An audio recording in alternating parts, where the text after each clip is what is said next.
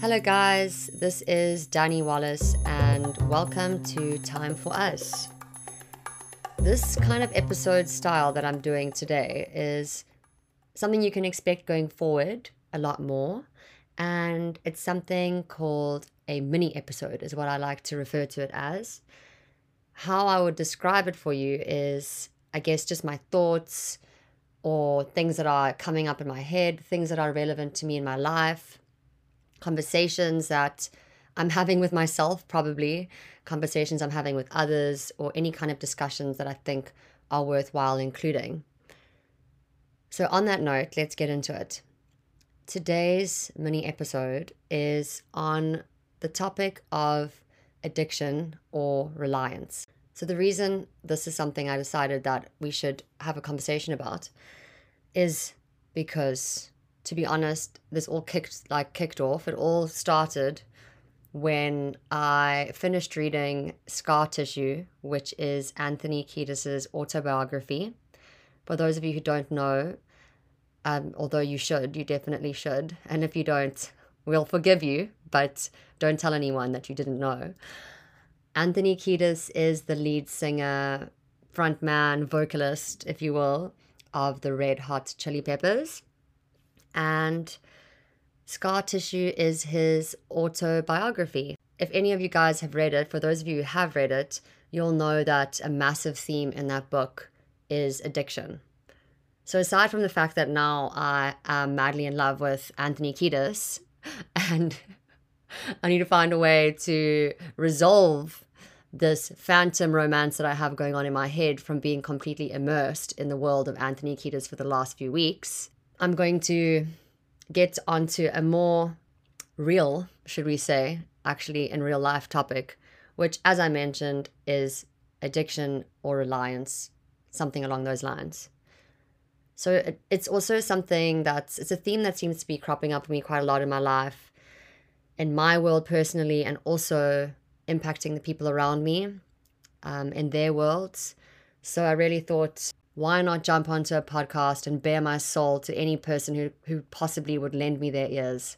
Seems like a healthy and practical way to discuss this. So, since addiction has been reoccurring in my life as a theme as of late, I have been forced to do quite a lot of introspection, or maybe not forced, but have naturally fallen into quite an introspective space. So the other day I went on a little promenade walk in Sea Point. I often do that. Went down to the prom. It was a pearl of a day. Sun was glistening on the ocean water. That Atlantic sea breeze was crisp on your skin. Smelt salty and delicious in the air. Had my AirPods, popped them in my ears. Went on quite a purposeful walk with obviously the red hot chili peppers blaring in my ears. Mm, so you can just imagine. In fact, I'm not even walking. I might be strutting at this point. I'm definitely singing along. Needless to say, with the red hot chili peppers as my background music, I started going quite like deep in thought. And there's nothing quite like a promenade walk to help you organize your thoughts and help you get a better grip on what the fuck's going on in your head. So, yeah, let's get into it, guys. Let's just look at the word addiction for a moment. If we take a little sec, that word in itself, can we just have a moment for how uncomfortable it makes us? Like it actually makes my skin crawl a little bit. Saying the word addiction, saying the word addict, anything along those lines, it's just like gives us the heebie jeebies. And I think naturally makes us want to repel from the concept of it or any association with it. When I think of the word as well in relation to myself, and I think of myself as being someone who might be struggling with an addiction or something like that, it brings up for me personally feelings of like shame and embarrassment and weakness, even, and probably also craziness. It kind of makes me feel like I might just not be that well in the head if this is something that's on my agenda, right? So I just want to make a disclaimer here. I'm not only referring to drugs specifically. I know that obviously the book Scar Tissue centers a lot, it orbits around heroin, actually. I'm not referring to that specifically. not not heroin at all for me personally, but there are so many other substances that we are reliant on that we are addicted to. I mean, nicotine, caffeine, sugar, the list goes on, let alone just drugs. So I'm making a point of recording a podcast and going out on a limb here because first and foremost, I really feel like addiction should not be something that is so hard to talk about.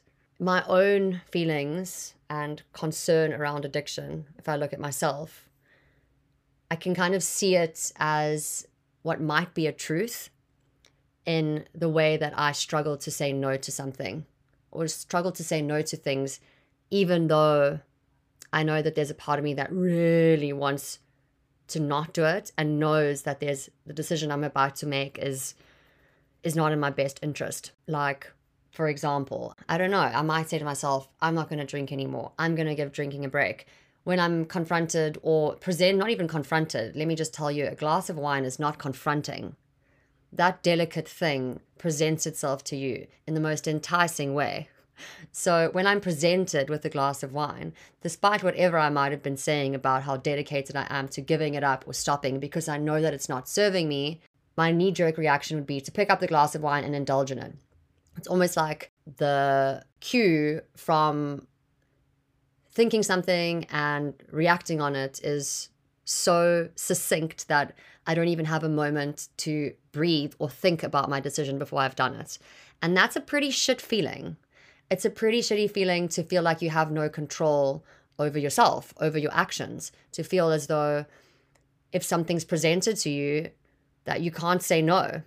Even though we can always say no, but it's like that feeling of you know you know better, you know you want to say no, but you don't even really give yourself the chance to say no because you're so used to doing something or you're so craving doing something that you just kind of, I don't know, let yourself down, go against your own word, and give in to satisfying that desire to indulge. One thing I know for sure about myself is that when I do that, when I let myself down, as it were, maybe it's not doesn't feel the same for everyone. I'm just talking about my own experience. Um, whenever I feel like I've let myself down, it kicks me straight into a shame cycle. It's like I shame myself. I think, oh my God, you're a worthless piece of shit. Look at you, you have no self control. And I'm really mean to myself. That's just something that I am on a good day, let alone when I fuck up. So I'm pretty mean to myself. Shame cycle kicks off. And then the irony in that is that it feeds even further into me wanting to escape myself because I'm like, you're such a crappy person. Escape cue. Let me get out of this situation. Don't really like being in this body or feeling this way about myself. So let me get the F out of here. How do I do that? Why not have a glass of wine? Why not indulge in some recreational drugs? That'll do the trick. Look, guys, I know that I'm talking about this quite openly, but the truth is that I think that this is going to resonate with, I'm hoping, at least one other person who's listening to this. And I'm prepared to take the risk. I don't even really see it as a risk, to be frank. It's actually just the truth. And if I'm talking about recreational drugs on a podcast, it's my podcast and it's the truth. So, there. I digress. Let's touch on escapism. Right. My belief, at least, with regards to escapism and in relation to substances, is that before anyone becomes physically addicted to something, like before there's that cellular, physical addiction to a substance, there's something that preludes that, which is, in essence, what you would be using the substances for to escape. So that preluding moment, I think, could be described as some kind of a discontent, something that you don't want to be with, something that you can't sit with, and something that brings you some kind of discomfort within yourself. Perhaps it's even something that you just find completely unbearable, a feeling, an emotion, a sensation of just not being able to cope with whatever you currently have access to in order to cope. So it's that preluding discomfort that we are trying to quell or satiate when we do things like indulge in substances to change our mindset, to change the way that we perceive our realities, because whatever we were perceiving before we altered it through substances was not really something that we thought was that lacquer. I know that um, as an individual, I struggle immensely with escapism. Um, I've made jokes to myself, private jokes, if you will, that I should change my Instagram bio to escape artist because that's kind of how I feel sometimes. I feel like I'm such an expert at escaping. And the reason for that is, I guess I'm just like, I've been quite a bundle of anxiety my whole life. It's taken me several years in my adulthood to be able to identify specifically that I am anxious because I think I cope and I function quite well. So, coming to terms with the fact that the way that I'm feeling isn't actually how the everyday person feels and goes about their life, um, it's taken me a few years to register that and then to label it and I guess deal with it is a whole nother thing entirely. So, with that bundle of anxiety, it's almost like I feel sometimes, if I could describe it, as if I'm on fire. It's like I'm wearing a fire suit or something, and someone's doused me in gasoline and lit a struck a match, tossed it on me, and I'm up in flames. But I'm looking through this visor at myself on fire and being like, holy shit, this is really hectic. I need to get out of here. And I make this analogy because it feels unbearable and feels like I'm trapped almost in my own body, which I think in retrospect or looking at it now is probably because of my inner critic. I'd imagine that that has a huge impact on why I feel like quite terrible just being still or being in my body with myself. I'm sure that this could really sound like I am an absolute mental case, but that's a risk that I'm willing to take as well. That's also another risk I'm willing to take in honor of being honest and just being truthful. Because of my tendency towards escapism, I've become quite aware of my relationship with substances. As I've said already, I'm not going to keep repeating it, but to me, they kind of go hand in hand. Um, because you, I guess you need tools to escape, right? and the ones that are at immediate grasping level, if you will, are things like, I don't know, shit, we have so many substances in our lives caffeine, sugar, nicotine, alcohol, drugs, you name it. We have access to these tools whenever we want.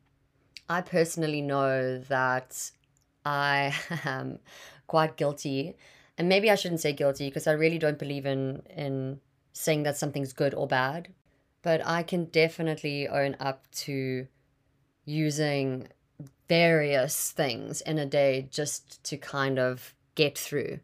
So, like an average day for me at some point would be a glass of wine in the evening, which results in a poor night's sleep, wake up in the morning feeling a bit groggy, have a coffee, that's caffeine, get us stimulated, feeling jittery, have a cigarette, then get to the afternoon, have an afternoon crash, from drinking caffeine and feeling tired from the night before. Eat some sugar, get that energy level right back up, wrap the day up feeling completely discombobulated and think, wow, that was quite an intense day. You know what I need? A glass of wine. And so the cycle goes on and on and on. I never really realized the impact that was having on me until recently, in fact. And that epiphany dawned on me through an Ayurvedic cleanse that I did last week. So this is all very recent information, guys. Like I'm not preaching, I'm not standing in the pulpit right now. This is stream of consciousness vibes, putting shit out there, hoping that it resonates with someone. And even if it doesn't, at least just being honest to myself and honest with myself. But last week I did, I mentioned it on my, my podcast with um, Kerry. I was in the middle of doing an Ayurvedic cleanse. Now I have done it essentially it was as i mentioned previously eliminating caffeine nicotine sugar alcohol and basically eating it's in essence vegan, eating vegan, so not much meat, well, no meat at all, actually. And then just drinking ghee in the morning. So that's kind of the only, it's not really, it is dairy, I guess, drinking ghee in the morning, which I guess would be the only thing that really throws off the whole vegan aspect. But I did that for seven days. And the whole purpose of that cleanse is to recalibrate and reset your nervous system. I can tell you, honestly, honestly. And like it actually pains me to say it because let me tell you how much I love everything that I've just listed in terms of all the things that they're telling me I need to stop. I love each of those individual things as if they were my own children. I love alcohol. I love nicotine. I love sugar. And I love caffeine. You know, I really, really do. I fucking love them. And you know what I love more than them individually is all of them at the same time. I really love it. So it does pain me to tell you that doing this cleanse left me feeling like a completely different person in the best, best, best way. I was so shocked to see how clear of mind I felt, how grounded I felt, how present I felt, how at peace I felt.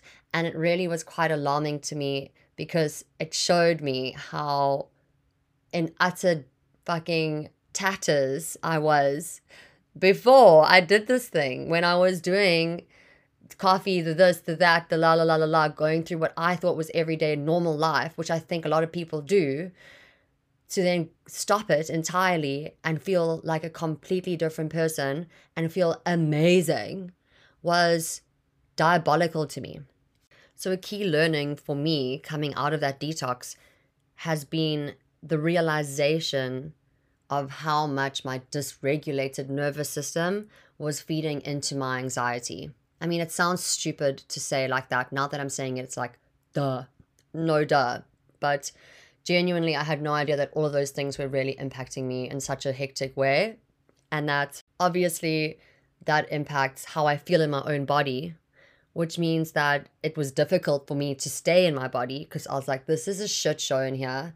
I don't know what's going on. like, somebody phone Dr. Phil because I can't actually manage this myself, which means I would seek refuge, which would be the escape hole story that we just went through.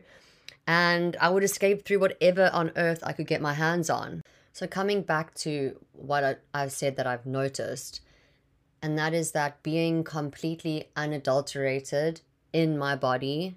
And when I say being completely unadulterated, I'm talking about myself as a human being being unfiltered, unmarred, uninfluenced by anything else, just being completely myself inside of my body without any other influence has really helped me create a longer pause between any external stimulus and my reaction to it.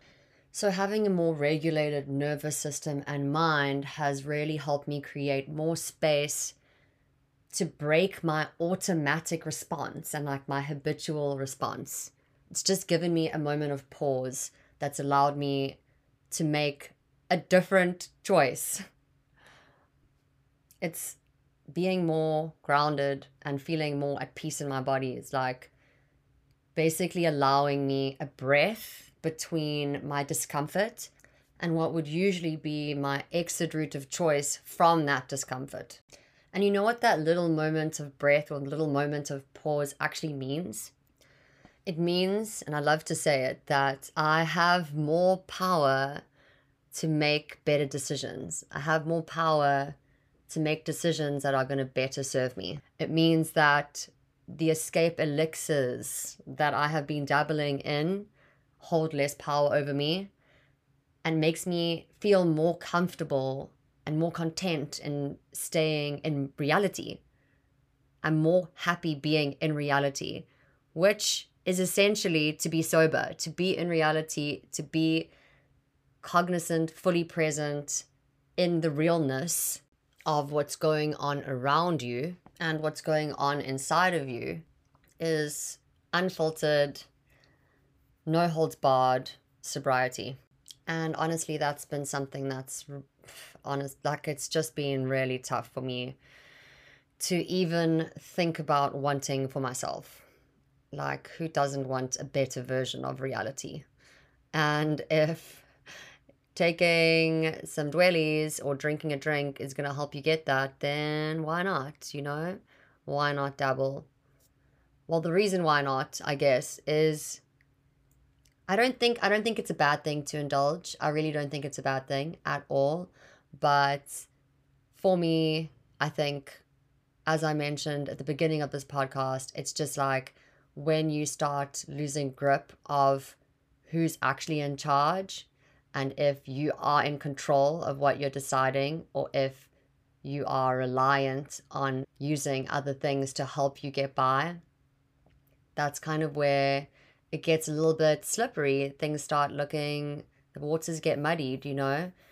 And when I started this podcast and I said to you guys, we need to talk more about addiction and talk about it more openly, it's because I haven't personally always felt like I've had that control.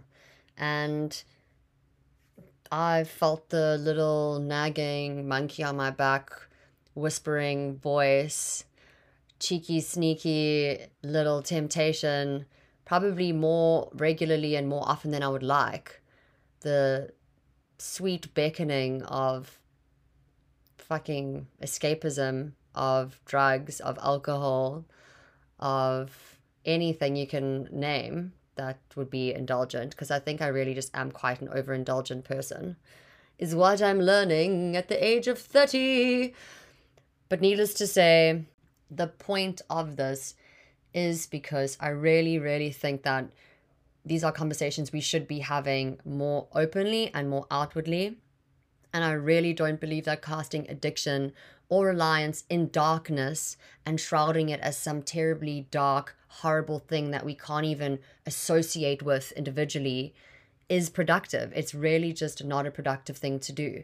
If anything, throwing it out with the trash and making it something that's so horrible to talk about or so horrible to see yourself in relation to, I would say is quite probably catalytic for shame and these shame cycles that arguably can drive someone even deeper into addiction or escape. Like, it's hard enough struggling with something.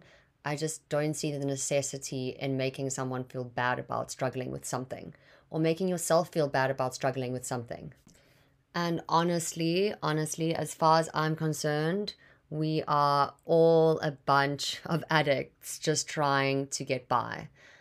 Really. I know that sounds quite like far out to say, but I really feel like the human brain is just hardwired towards addiction or obsession or whatever you want to call it, reliance. It's like if you're not addicted to sugar, then you're addicted to porn. If you're not addicted to porn, then you are addicted to caffeine. If you're not addicted to caffeine, then you probably have an alcohol problem. If you're not addicted to Anthony Kiedis, then I don't know, there's something wrong with you. and that was not a joke, guys. I know you thought I was laughing, but that last point was dead serious. If that last addiction you don't have, then genuinely there is something wrong with you. But no, in all seriousness, I really feel like we all struggle with this thing and it takes shape and form in many different ways. But I really feel like it's something that we should be more open to owning as a fucking society and as a truth of what I really feel like is a grappling of our human existence, right? Like there's things that we just that just suck about being human. Our reptilian brains are one of them. It's it's a challenge trying to navigate earth and navigate our lives with these triggering angry emotional ridiculous brains that exist in our heads that we most of us i think very, very few of us have control over. Most of us don't have control over, is what I was trying to say earlier. Like, you know what I'm saying? So, lastly, I just want to say that if you're listening to this and if you have experienced that nagging monkey on your back feeling of knowing that you wanted to say no to something, but you can't. Or not that you can't, that it's just hard for you to say no, that you feel a little bit powerless, that you shame and you judge yourself a little bit for that feeling of powerlessness. That I want to just tell you right now, human to human, you are not a freak at all. And if you are, then that makes the two of us.